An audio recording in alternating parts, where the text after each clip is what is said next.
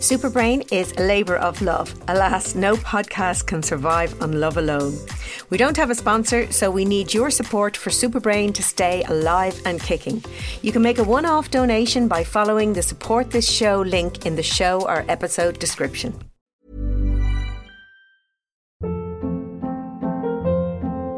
Hold up. What was that? Boring. No flavor. That was as bad as those leftovers you ate all week. Keke Palmer here. And it's time to say hello to something fresh and guilt-free. HelloFresh. Jazz up dinner with pecan-crusted chicken or garlic butter shrimp scampi. Now that's music to my mouth. HelloFresh. Let's get this dinner party started. Discover all the delicious possibilities at HelloFresh.com.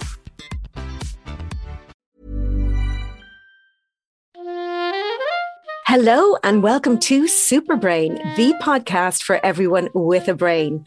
My name is Sabina Brennan and my guest this week is Michael Kaplen, a lawyer, but not just any old lawyer. Michael is quite literally a super lawyer, and that is a fact.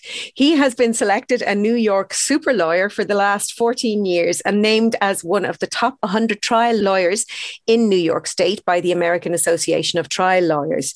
Michael has been selected as a best lawyer in New York, and DeCarroll and Kaplen has been designated a best law firm by US News and World Report. To be perfectly honest, folks, I could fill an entire podcast just listing Michael's accolades and achievements, but I'd rather talk to Michael about his work because it is work that is very close to my own heart. Michael focuses on representing individuals who have sustained a traumatic or acquired brain injury, including concussion. Because, of course, if you have listened to one of my booster episodes on concussion, you will know that concussion is actually a traumatic brain injury. Michael, you were invited by President Obama to be a participant in the 2014 White House Healthy Kids and Safe Sports Concussion Summit. And I want to talk to you about that in this podcast because children are particularly vulnerable when it comes to concussion because they have developing brains. And I personally believe we really have a duty of care to protect them. But first, I'd like to learn a little bit about you, Michael Kaplen, the person, as opposed to Michael Kaplen, the lawyer. I'm also keen to learn how you came to specialize in representing people with brain injury. But first, tell us a little bit about you. So Michael Kaplen, the person, and Michael Kaplen, the lawyer, are kind of all mixed together because what I do is really a 24/7 day a week job. And I take great pleasure in representing my clients, many of whom, as you said, have sustained a traumatic brain injury. We have a firm in New York with a nationwide presence as well. We have been involved in representing individuals with brain injury for the last 40 years. And it's interesting how we got involved in this. It was really by accident because one of our clients was in an accident, a car crash, and he sustained many physical injuries as a result of that and was hospitalized for a good deal of time. But when he got out of the hospital, he made a good recovery from those physical injuries. He went back to work and went back to trying to live his life. And he encountered problems both at home on the personal level and at work. People at work didn't want much to do with him because his personality had changed. His boss didn't want to give him new assignments to do because he just couldn't handle the work. And he was on the verge of being fired from his job. At home, his family commented that he just wasn't the same person anymore, that he would be forgetful, he would have memory problems, and he would even walk out of the house in the middle of the winter and forget to take his coat. And he was a very, really nice man. Can I just ask you there, how many years ago was that?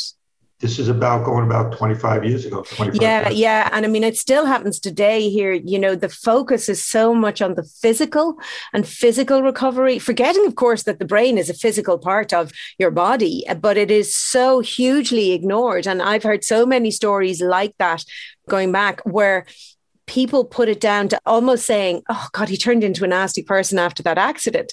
No, his brain is malfunctioning, you know, and by the sounds of that individual, there must have been, I would imagine, some frontal lobe injuries because he couldn't access his past behaviors. And actually, to be honest, he sounds like he was very severely debilitated. And the funny thing is, you will get much more supports and financial, personal, and sort of in terms of equipment, etc., if you have a physical injury, which might be far less debilitating. You're absolutely correct, because a brain injury is an invisible. You can't see it. And people, the population in general, is trained to look at an individual and assess their disability just by looking and a visual clues. But a person with a brain injury doesn't need a wheelchair. They don't need a walker. They're not drooling. They look fine. They sound fine. But they have an injury that has affected every aspect of their lives. And this is the most frustrating part of this injury, both to my client, who we're talking about, and to any person with a brain injury, because people just don't understand what is happening to that individual. And they're told, unfortunately, that they're making this up. Get over it. Get on with your life. Come on. And when they say at 3:00 in the afternoon that their battery has just run out of steam, and they can't do it anymore, people just don't understand. And when they're sitting at the Thanksgiving Day table and they put their head down and they say they have to leave the room because there's just too much going on at the same time, conversations and noise and bright lights, and they just can't handle it and they have to walk away. People look at them like they're eyeballs, but they're not. They're really, really suffering. And that is really the tragedy of traumatic brain injury. And that's the greatest problem, I think, that survivors face when it comes to traumatic brain injury, the fact that nobody understands their problem. Now, we've created some videos on our website to assist people in understanding this injury and helping them explain it to other people. And I really do suggest that some of your listeners go on the website and look at these videos to have a better understanding of what it's like to live with a traumatic brain injury. I will certainly share a link to those videos. I remember speaking to one woman, and she was in her 90s caring for her son, who was, I think, coming up to 60 now, who had acquired a brain injury in his 20s in a car accident. And she looked after him all her life. Her husband had died, and it was getting increasingly difficult. And of course, she was worrying what would happen to him afterwards. And I said, but you must get someone in to help you. You know, you can't be doing all this and looking after. And she said, but I've tried. But she said, I can't bear it. She said, I've had carers come in and slap him because he's being rude or telling him to behave himself. You know, if he has an injury, he has no control, or the neurons, the connections are broken between certain areas that you and I use to inhibit our behavior or not engage. And I came across another woman, and I don't know if you've come across this in some of your clients, but another woman, her husband had acquired a brain injury, and he became completely disinhibited and disinhibited sexually. Because I think what people don't realize is we learn those behaviors. We learn what is appropriate within society. A 2 and 3-year-old child can strip off their clothes if they felt like it. They get told, actually, no, you can't do that.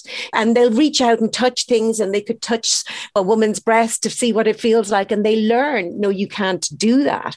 But if that part of your brain is damaged, you will revert to those disinhibited behaviors. And this woman used to walk around with her husband, and she actually had a card and a sign and said, my husband's not a pervert. He's had a brain injury. Sounds like one of my clients. Does it? It's very difficult. It really does sound like a client that I had, because, you know, when you get an injury to the temporal lobe of your brain, you lose your brakes. That's what it is. Saying the most inappropriate thing, doing the most inappropriate thing. This gentleman would actually touch women's breasts, and he didn't understand that that was inappropriate. He would go under a table to peek under a woman's dress, and he would do inappropriate things, unfortunately, in his home with his wife, who couldn't sleep in the same room with him anymore. And it was just an untenable environment because he had severe behavioral issues, frontal lobe and temporal lobe problems, with great disinhibition, and he had no break. You know, the brain is the most complicated computer in the world. Yep. And that's what we're dealing with a brain injury. And as I say in my class at George Washington University Law School to my students who are learning about brain injury and how to represent individuals with a brain injury, you shake it, you break it. And that's what happens. But what I also tell them is, remember when you were a child and your mother asked you to go buy a box of eggs for her. But my mom told me, make sure you open that box and look at the eggs, because make sure, you know, yeah. The same thing with the brain. The outside, that skull is pretty thick, but it doesn't prevent an injury to the inside of that brain. And I'm kind of hopeful in a way that the brain fog that's being associated with long COVID is shining a little spotlight on an area that I've been working in that's been in the dark. And the reason I wrote my most recent book, Beating Brain Fog, was to shine that light. And as it happens, I was actually writing it when COVID began. And straight away, and it wasn't any great science to say that people are going to experience brain fog after COVID, before long COVID became a thing, because it happens after any viral illness or after sepsis or whatever. Your brain has experienced an insult, an assault. And I'm sure some of your brain injuries also have come from something during surgery, deprivation of oxygen for a period of time or whatever. But the brain is very vulnerable. And I think what people don't realize, people think when they hear fatigue, which is dreadful, a physical fatigue is really tiring, they think you just need to sleep. But the problem with mental fatigue is, as you described, that individual who is at dinner, its brain cannot cope with the noise. There's too much sensory information. Your brain is just too tired and it needs to restore its batteries, etc. And it's those subtle things that can really, really impair the quality of life for someone. And that must be challenging for you in terms of a lawyer, and you're seeking, I presume, compensation or supports or whatever in a courtroom. How do you go about it? Do you use your videos? Do you just explain what happens? I noticed as well with you, you're a graduate of the Marquette University of Neuroanatomical Dissection of the Human Brain and Spinal Cord. But you know what I mean? I think that has to be critical if you're going to represent your clients properly, that you actually have an understanding of how the brain works. Well, it was a fascinating course that I took at Marquette University, and I was one of the fortunate only lawyers ever to take this course, because it's not a course for attorneys, it's a course for people in the medical field to introduce them to the brain and all the different functions of the brain. And you actually spend days dissecting the brain. And you realize when you're doing that, this organ that weighs 3 pounds controls every aspect of who we are, our emotions, our behavior, our feelings, our actions. It is an amazing organ that we still don't understand, and I doubt we'll ever fully understand. Now, how do you go about explaining all of this in a courtroom to a jury? What happens to a person with a brain injury? Well, it's very complicated. It takes a lot of effort and a lot of different kind of witnesses and a lot of different type of exhibits to explain it. We need to do a show and tell to a jury. We need to show the brain. We need to explain the lobes of the brain. We need to explain through expert witnesses how that brain functions. And we need to display that as well with visual images. Sometimes we use computer animations to do that as well. We need the assistance of witnesses who are in the field of neurology and in neuropsychology, neuroradiology, at times to objectively show the injury that a person has. But CAT scans, MRI scans, for the most part, are incapable of showing the injury. I think that's it. What struck me there, and my listeners will be used to me saying this, but you said, you know, your brain is involved in pretty much everything that you do, which is very true. But I mean, what I actually say is you are your brain. And that's it, full stop. At the end of the day, you are your brain. It is the sum total of your experiences, your genetics, you know, how the brain evolved and adapted. And so the things that we call personality is actually the data that your brain has collected and the information that it has learned translated into how you behave in any given circumstance. And that's patterns of behavior. And basically what happens and what is disrupted when someone has the kind of injury where they have behavioral change and personality changes, that pattern's no longer there. They have no access, or else the pathway to that pattern is gone. And so people see it as a personality change. And because we think, we kind of give more power to our sense of self than to our brain. It's a complex thing to talk about. But at the end of the day, your brain creates your sense of self. And so you are your brain. I can imagine it's hard to explain that kind of thing to a jury, or I don't know if there's juries involved in the kind of cases that you do. There are juries involved, and you raise some interesting points. So when you say you are your brain, I'm going to steal that line if you don't mind. You can, if it helps people understand what it is that a brain injury means, you fire ahead. Because we call that legal research. But what I like to say is this is not something that I've come up with. This is what professionals, neuropsychologists in the field have told me. It's really a death case when a person has a brain injury. They've died and they've become a new person. And until they can accept this new person that they are, they can't move on in their lives in regard to rehabilitation.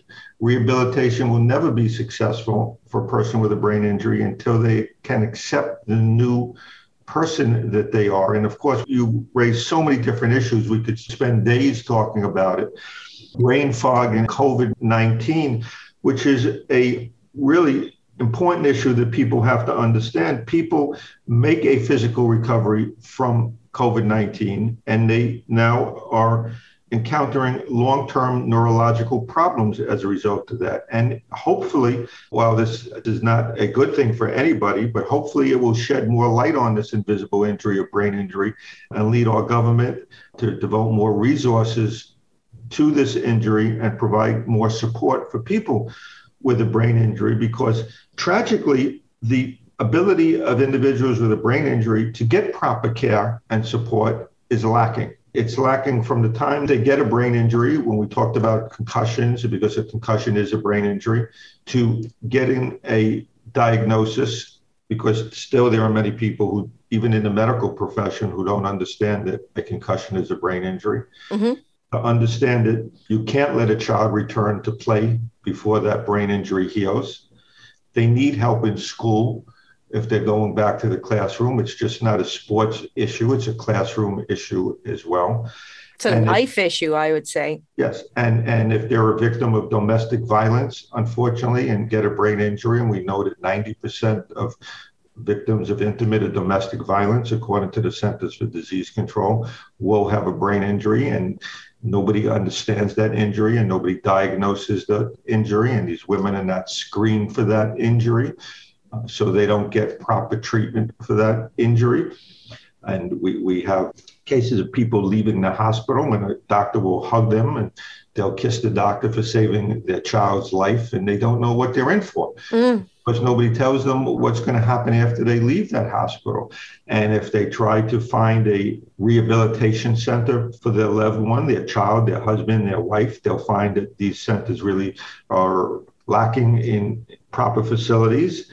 They don't exist all over the country. It's difficult for people to get there when they need help. They're very expensive, and our government doesn't pay for it.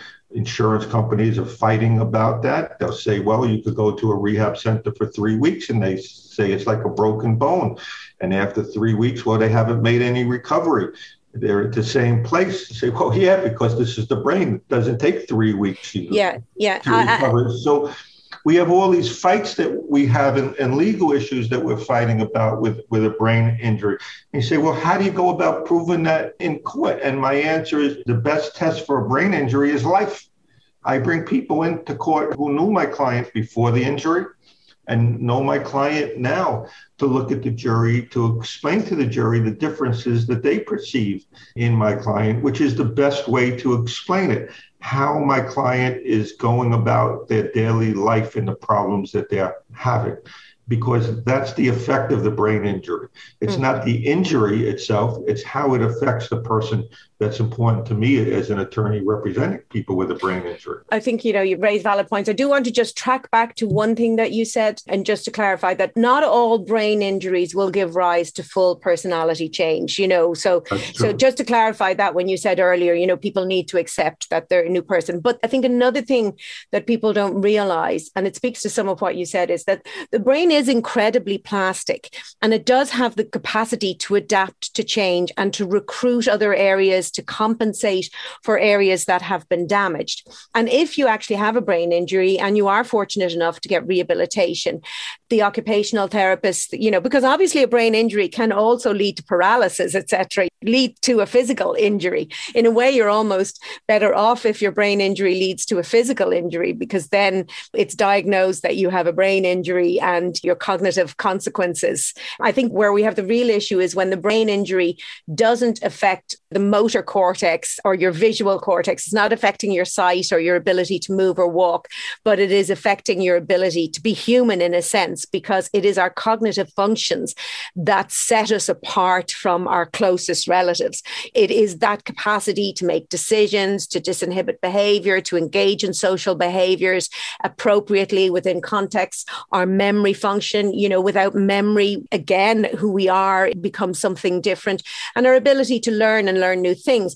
But I think one of the issues, I don't know how it is in the US, but certainly our neurological services in Ireland are absolutely appalling. They are understaffed in terms of neurologists, with hospitals, say, having 2 neurologists, when they work out they need 8, you know, that kind of level. But on top of that, we have a terrible situation. I don't know whether you have it in the States, but basically, for example, if you're in a car accident and you sustain a brain injury, you're taken to an acute hospital, right? But basically, in our country, that person stays in that hospital once their life supported or their life is saved or whatever, and assuming that they have an injury that requires them to stay in hospital, they stay there until there is a place for them in the National Rehabilitation Hospital. Now, that could take 6-9 months. And what you have done to that individual in that 6 to 9 months is actually created a lifelong injury that perhaps had they had immediate brain health plan, you know, a rehab plan put in place immediately with people who understand where the injury is, when rest is needed, when work is needed, that person could have made a much better recovery. So what we're actually doing is costing insurance companies, costing the state much more money by leaving people languishing without treatment, because those people, if they'd had treatment, might be able to reintegrate into the workforce, might be able to actually learn new ways to be social or whatever, depending on their injury. But you leave them languishing and you don't give them, number one, they might be just lucky to get rehab. A lot of people don't get it at all. And you're actually making that person's brain injury worse. It's no different, actually, in a way, to my mind, and I don't mind being controversial, but it is no different than kicking someone in the head when they've already sustained a brain injury, because that's what you're doing. You're right. You raise many, many important issues that tragically are not just in Ireland, where you are, but they're in the United States and they're throughout the world. People are not getting the treatment that they need following a brain injury, either because they can't access that treatment, it's just not available, it's limited in quantity and in quality and in duration. So these are real problems. You raised another issue when you talked about the brain healing, something called plasticity. Yes. But it's a very dangerous concept, because you talked, and I know you're passionate about children with a brain injury. It's a very interesting concept with children, because when a child gets a brain injury at a very early age, they need to grow into that brain injury. What the problems are not going to be apparent right away for that child. If you would take a 2 or 3 year old child, they haven't learned how to read. They haven't learned how to write. They haven't learned arithmetic yet. They're still learning social skills, and they have to grow into all of these things. And you might not realize the problems that they have until they get older. So a child might fall and hit their head, and a mother might pick up the child and say, oh, you're fine. It's just a bump on the head, a boo-boo. And later on, unfortunately, that bump on the head could cause all kinds of problems. So it's very different when it comes to children than it comes to adults when we're talking about a brain injury. And children need a lot of different kinds of supports than an adult. And again, unfortunately, that rehabilitation just really doesn't exist. I do want to move on to sport, because we have talked about the kind of injuries, and I want to particularly come back to that point that you've just made. But the kind of injuries that we've been talking about frequently are accidents or the consequence of an act of violence, you know, car accident or falling or whatever. And what fascinates me and frustrates me is that we have learned from when accidents happen, in that we develop car seatbelts, we introduce laws around wearing seatbelts. else to prevent these things, wearing helmets when you're riding a motorcycle, wearing reflective clothing. In fact, actually, my first book was about brain health, and it's talking about things like sleep and stress. But actually, in the very first chapter, I say, well, hold on, here's practical tips about how you keep your brain healthy. You know, wear a seatbelt, drive safely, don't drink and drive, don't text and drive, wear properly fitting helmets, be seen when you're out, don't stand on unstable chairs, remove tripping hazards around the home. If you have young kids, make sure windows can't be opened by curious little hands, and so on and so on. And we have lots of those. We've accepted those things in society that we need to take care and precautions to prevent injuries, and especially around the head. People are aware of that. However, there seems to be just, a disconnect when it comes to sport. We seem to be much slower to learn from mistakes, to learn from what injuries in sport can give rise to. And you have won, and I'm going to quote you, and I think it's a fantastic quote. And of course, you're referring to football. We would put in front of that American football. And in the UK, they would say football, and we would say, well, they mean soccer. And then we have football, which is Gaelic football. Anyway, most of them are contact sports, which is the point about things like concussion and brain injury. You don't have to be hit in the head. You can be, a force to the body. But the quote that I love from you is that football is a concussion delivery system. And that's exactly what it is. And whatever about an adult making a choice, I think there's two things. I think plenty of adults make choices that they want to play contact sports. There's a big difference between making a choice to do that and making an informed choice to do that. That's one thing. And then there is the other thing that I touched on, which is the duty of care to children who can't or, don't have the maturity of understanding to be making an informed choice, and parents making that choice on their behalf to do things like, in Europe, rugby is what gets the most bad press when it comes to concussion. In the US, I think it's American football. But actually, soccer is actually much more detrimental, and you're more likely to sustain a brain injury. You're actually heading a ball at speed repeatedly doing it over time. And we've seen that with a lot of soccer players getting to the age now where they've an increased incidence of developing dementia. Ever catch yourself eating the same flavorless dinner 3 days in a row? Dreaming of something better? Well, HelloFresh is your guilt-free dream come true, baby. It's me, Keke Palmer. Let's wake up those taste buds with hot, juicy pecan-crusted chicken or garlic butter shrimp scampi. Hello Fresh. Stop dreaming of all the delicious possibilities and dig in at HelloFresh.com. Let's get this dinner party started. There's never been a faster or easier way to start your weight loss journey than with PlushCare. PlushCare accepts most insurance plans and gives you online access to board-certified physicians who can prescribe FDA-approved weight loss medications like Wegovy and Zepbound for those who qualify. Take charge of your health and speak with a board-certified physician about a weight loss plan that's right for you. Get started today at PlushCare.com/weight loss. That's PlushCare.com/weight loss. PlushCare.com/weight loss. We could spend a lot of time talking about soccer and heading a ball. I have a video cast that we try to do every week that's part of our website called the Brain Injury Insider. Your viewers could watch that by going to our website, where we've discussed some of these issues when it comes to soccer and heading a ball. In fact, I'm preparing a new one on recent rule changes in the EU for soccer leagues about heading a ball. And it's my opinion, and I'm quite honest and upfront about it. Let's talk about children. Children should not be allowed to head a ball, period, end of story. Totally with you. As you said, football is a concussion delivery system, and it doesn't matter if it's American football or international football, which we call soccer, is still a concussion delivery system, and heading a ball is something that this repetitive head trauma causes all kinds of problems. It doesn't have to lead to the level of concussion.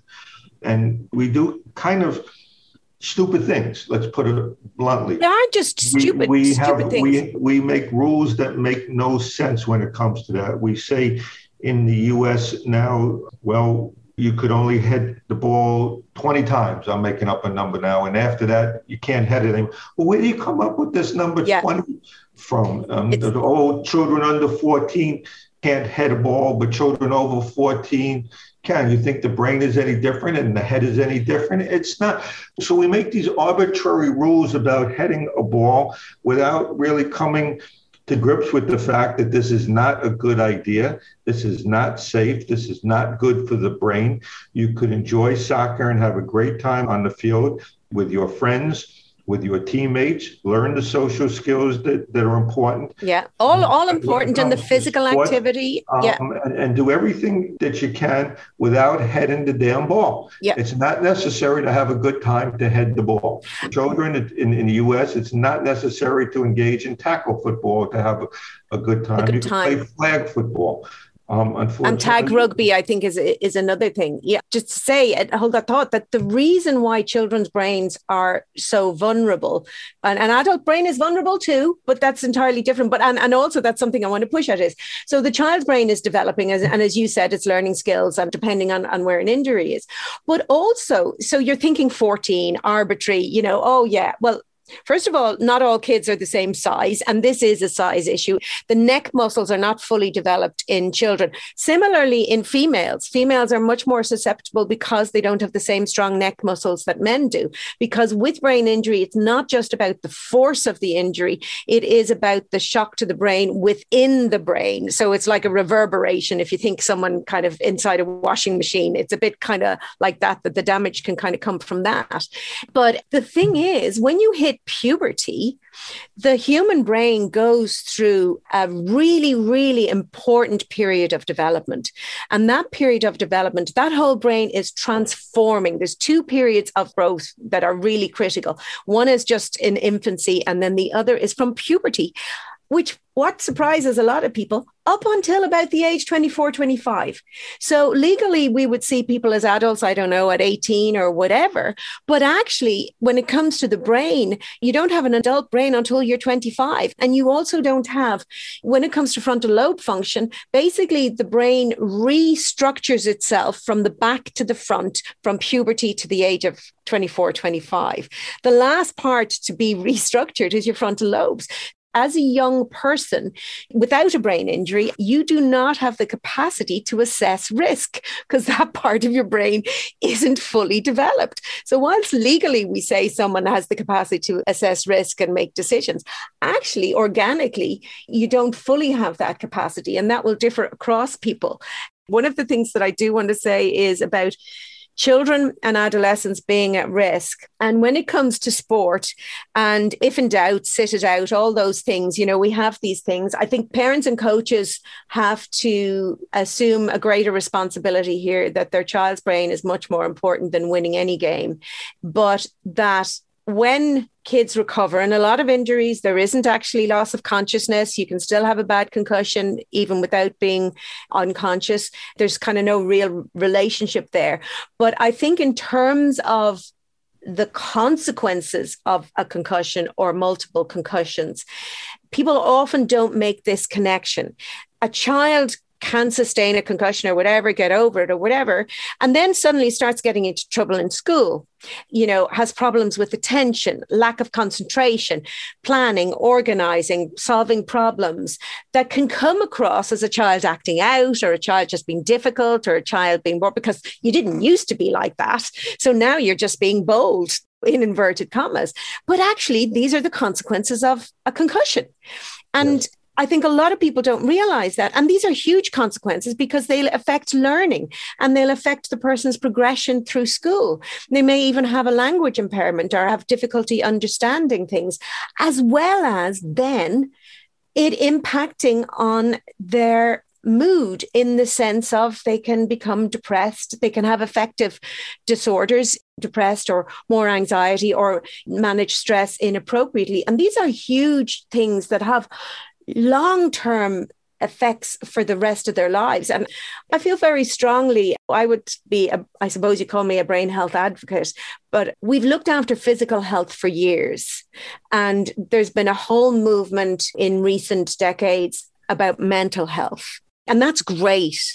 but actually fundamental, you know, the primary health we should be looking after is brain health, because if you live a brain healthy lifestyle, if you consider your brain health and you look after that, your mental health and your physical health actually automatically follow, because you're getting enough sleep, you're getting enough exercise, you're engaging socially, all those kind of things. And I don't know what we need to do to, you know, someone said to me once, I was talking about what I wanted to do, and they said, Sabina, you're not an entrepreneur, you're an evangelist. But that's kind of a bit what I feel is like that we have to get this message out there. And for me, that's why I was drawn to you for an interview, in that you're someone who's advocating on behalf of people who have these utterly life-changing injuries and experiences. And not to the extent, I think people are aware that you can have a brain injury, and we all know of that child who had a brain injury who ends up living in a home, or an adult where they can no longer function and they're in a chair and a wheelchair and all that. And, you know, everybody knows that extent. But I think the problem is that actually some of the other injuries are incredibly debilitating. And that's the issue. So I think this would be a good time to just discuss with your listeners all the different types of injuries that can happen, the consequences of a concussion. There are physical consequences, sleep disorders, sensitivity to light and sound, headaches, dizziness, vestibular problems that can develop, cognitive problems that can develop, memory problems, concentration problems, multitasking, doing more than one thing at the same time. There are behavioral issues that we've talked about, disinhibition, doing the most inappropriate thing, or saying the most inappropriate thing, or acting out inappropriately. And there are these emotional issues that you've also touched upon, depression and anxiety, that are hallmarks of concussion and a brain injury. And a person doesn't have to have every one of these injuries. Everybody's brain will be affected differently by a concussion or any other type of brain injury. And as the medical profession likes to say, when you've seen one brain injury, you've seen one brain injury. Exactly. But everybody's brain injury is different. That's the thing. Broadly speaking, our brains are similar, but because your brain is constantly changing and is shaped by your life experiences, no two brains are the same. Every single person's brain is unique. That's why it's important to live a brain healthy life, is that you can build resilience, and that resilience can actually really help you were you to sustain an injury. You may do better, because we know two people could sustain identical injuries, and one will have severe cognitive issues or other impairments, and the other might have minimal impairment. And that's because their brain actually is in, you know, it's like you have a better prognosis if you've been healthy before you go into surgery than if you're overweight and a smoker, etc. It's the same, but in a healthy brain, at the core of that resilience is this thing, neuroplasticity. And it's an inherent property of the brain, but you need to support it to be able for your brain to do it. And learning is the key, and challenging yourself and engaging in new activities. And so if you've been doing that all your life, you're pushing yourself, you're pushing your brain beyond its capacity at any point. And so then your brain can... it recruits other areas of the brain to help in the activity you're engaging in. And that's to, you know, get to the next level of your console game or study for an exam that you're pushing yourself, whatever. So then if you sustain a brain injury and you've been doing that, your brain already knows how to recruit other areas to compensate. Whereas in an individual who hasn't been doing that, when they, and if they're fortunate enough to get rehab, what the people engaging in rehab will be doing is to try and train a new area of the brain to compensate for the permanently damaged part of the brain. But you have to work up to that, whereas a healthy brain will already kind of be engaging in that. And that's why none of us ever know. That's why I feel so strongly about this. None of us ever know when we might sustain a brain injury. So that's true. And I want to give a shout out to the Brain Injury Association of America. My partner is the chairwoman of the board of directors of the Brain Injury Association of America, Shana DeCarroll. And the Brain Injury Association of America has a slogan that they use: brain injury, anytime, anywhere, any place. That was the martini ad, wasn't it? Martini, anytime, any place, anywhere. Yeah. Which is very true. Yeah. Because a brain injury can happen to anyone. No one is immune from a brain injury, and it can happen in all different aspects of one's life, from a fall, which is a large cause of brain injuries in children and adults. It can happen from vehicle accidents. It could happen from an object falling on you. It could happen from pedestrians being struck by a car. It could happen as a result of violence, domestic violence, or other type of violence. It could happen from toxic substances, and it could happen, unfortunately, from medical neglect as well. Brain injuries can happen anytime, anywhere, any place. And it's important that people get the support and assistance that they need. They could go to my website, brainlaw.com. They could go to the website of the Brain Injury Association of America to get information about brain injury. I'm sure in Ireland you have other groups like Headway or... Yes, absolutely. We have Headway, and we have the Neurological Alliance of Ireland, and we have various different. But yeah, I think it's hard for people. It's hard for families. Brain injury doesn't just affect one brain. It affects many brains and the relationships because, as you described, husbands can become something different. Likewise, wives, children, all the rest. I wanted to ask you again, just coming to that children. So 2014, you were part of the Obama initiative around sports injury concussion. We're now 2021. We've had a different president in between. I will reserve comment, but you'll know. He's not a president that I have held in respect. I have not reserved comments if you'll see about one of our former presidents and the shocking things that he has said about brain injuries, and particularly service members who have brain injuries, and poo-pooing the headaches that they've sustained and the other emotional trauma that they've sustained as a result of sustaining a concussion on the battlefield. It's disgraceful. Oh, it is appalling. But what can you expect from a man who mocks people who are disabled? What you just said about people who have sustained concussions, brain injuries as a consequence of war. The headache issue alone, to just have a headache, I write about it in my recent book, because if you have a headache, if you have a migraine, if you have a severe brain pain, you know, your brain can't function. The focus is on your headache. So it's much more than a headache when it's those kind of severe headaches. But those people are also dealing, for the most part, with post-traumatic stress disorder, with stress as a consequence of being in combat. And stress impairs your brain function as well. So there's so many, like, it's a complex issue. And those complex issues should be in the realm of people who understand those advising, which is, I assume, what Obama had been doing when he called that group together. Well, I think the purpose of that summit was to raise attention about the dangers of concussion and brain injury in sports, and create awareness of that on the part of parents, on the part of the military, on the part of the medical profession itself, because we have faced an epidemic of concussions in the United States. There are 3.5 million individuals each year who seek some type of emergency department treatment for concussions and other types of brain injury. And that doesn't count all the people who never get to the emergency department, who might go to a family physician where it's not recorded.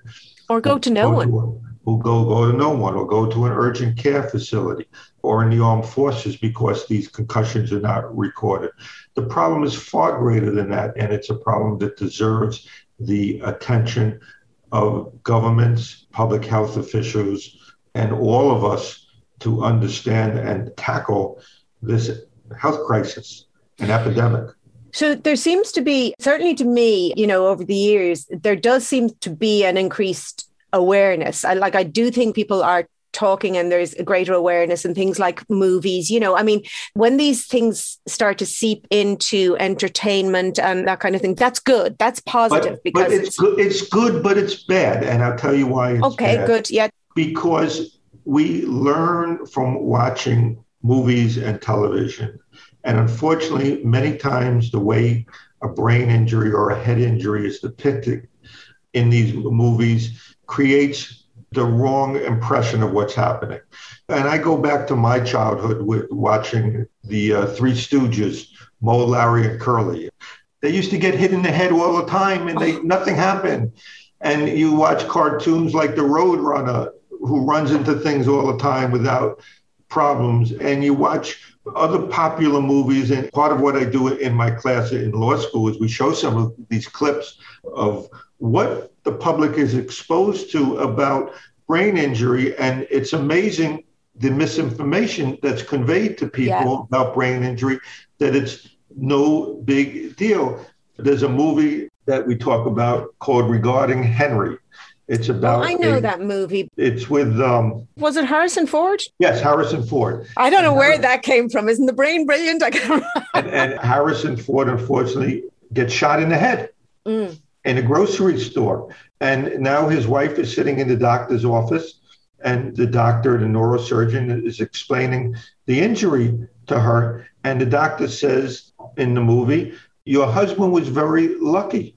The bullet only affected his temporal lobe. Only?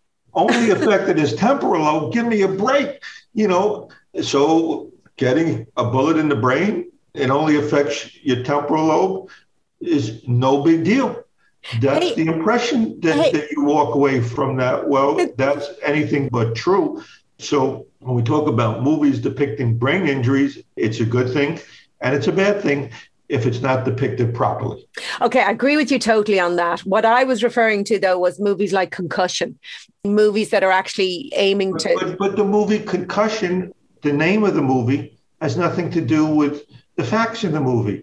They're not talking about a concussion. They're talking about an injury called CTE. Oh, yes. Encephalopathy. Yeah, that is different. It is related to multiple concussions and associated then with dementia. Right. So the name of the movie and what you see in the movie is not accurate, although I think every one of your listeners should watch the movie because they could take away a lot of useful and important information about the dangers of repetitive head trauma in sports and why this has to be taken seriously by everybody. Yeah. But I take your point. You watch people in movies, you know, and they get punched and hit on the head and all the rest, and they come back in the sequel and they're still perfect and still perfect. Yeah. So, yeah, there is that. But I've often thought that in terms of we need to raise awareness and we need to put responsibility on parents and coaches, etc. Sorry, we have a duty of care. You don't bring kids into the world without actually realizing that you have a duty of care to them. And I think schools hold a huge responsibility. I don't know what the culture is like with you, but school rugby in Ireland, you know, like it's, this school against this school, and there's much more at stake than just a game. And people are tempted to put kids back on when they shouldn't, or kids pretending they're fine when they're not, and all the rest. We need something in place to ensure that people have the best interests of the children at play. I think when it comes to sport, certainly team sport, I do want to point out that it's not always team sports as well. A lot of brain injuries come from trampolining. But when it comes to team sports, and a lot of this comes down to money, I think, in that these team sports, there's huge amounts of money, billions being made out of them. And number one, there's the issue of people don't want games toned down, you know, by removing heading the ball or removing scrums or whatever the case would be in American football. But at the end of the day, these are human lives. I often think about it myself. So we're mentioning movies. So if we talk movie language, you know, another great movie was Gladiator with Russell Crowe, an incredible movie, an incredibly sad movie. And we think that we have progressed in time over these Romans that used to go to an arena to watch people fight a lion or gladiators fight each other to the death. But it's no different. It's just slower. You're just paying someone a lot of money to sustain what could be life-changing injuries. And I mean, I'm very proud. We just got a gold medal. Young female boxer just won a gold medal. But like at the end of the day, when you're sustaining repeated trauma to a head, you don't get away scot-free. You just don't. No, and when the goal in boxing is to knock someone out, knock them unconscious, you have to wonder whether or not this is really a sport or it is what you call it, being in an arena and watching gladiators kill each other. There's no difference. It's no different. We would stop. And obviously, unfortunately, some boxers have died. They've put in safety issues and no, there's a count and whatever.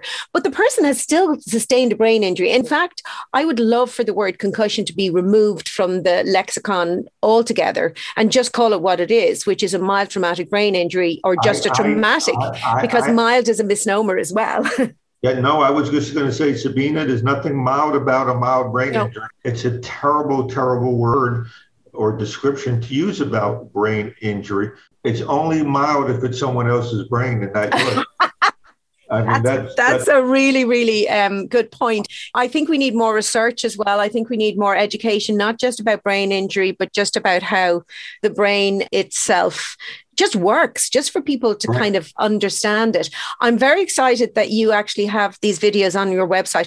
Do check out my website, superbrain.ie. On the bottom of it, I have tons of resources. I use animation as a means to explain how the brain works. You are more than welcome to use if they're of any value to you, and you can link them on your website. I'll certainly check yours out. There's only so much you can do and only so much I can do as individuals. You can only reach certain amount of audiences. But when you have a tool like that, like an animation or a little video, hundreds of thousands of people can see them. And clearly we've been talking about these kind of ways because what you want to do is to help people to survive a brain injury with the resources necessary to do so. But I like to ask my guests for their personal tip about surviving and or thriving in life. Would you have anything that you would like to share? Well, since we're talking about a brain injury today, let's stay on that topic and share this reminder: the best cure for a brain injury is prevention. Absolutely. Absolutely. My name is Sabina Brennan and you have been listening to Superbrain, the podcast for everyone with a brain. Superbrain is a labour of love, born of a desire to empower people to use their brain to thrive in life and attain their true potential. You can now go ad-free on patreon.com/Superbrain for the price of a coffee. Please help me reach as many people as possible by sharing this episode. Imagine if we could get to 1 million downloads by word of mouth alone. I believe it is possible. I believe that great things happen when lots of people do little things. Visit sabinabrennan.ie for the Superbrain blog with full transcripts, links and the like. Follow me on Instagram @Sabina Brennan and on Twitter @Sabina_Brennan. Tune in on Thursday for another booster shot from me and on Monday for another fascinating interview with an inspiring guest. Thank you for listening.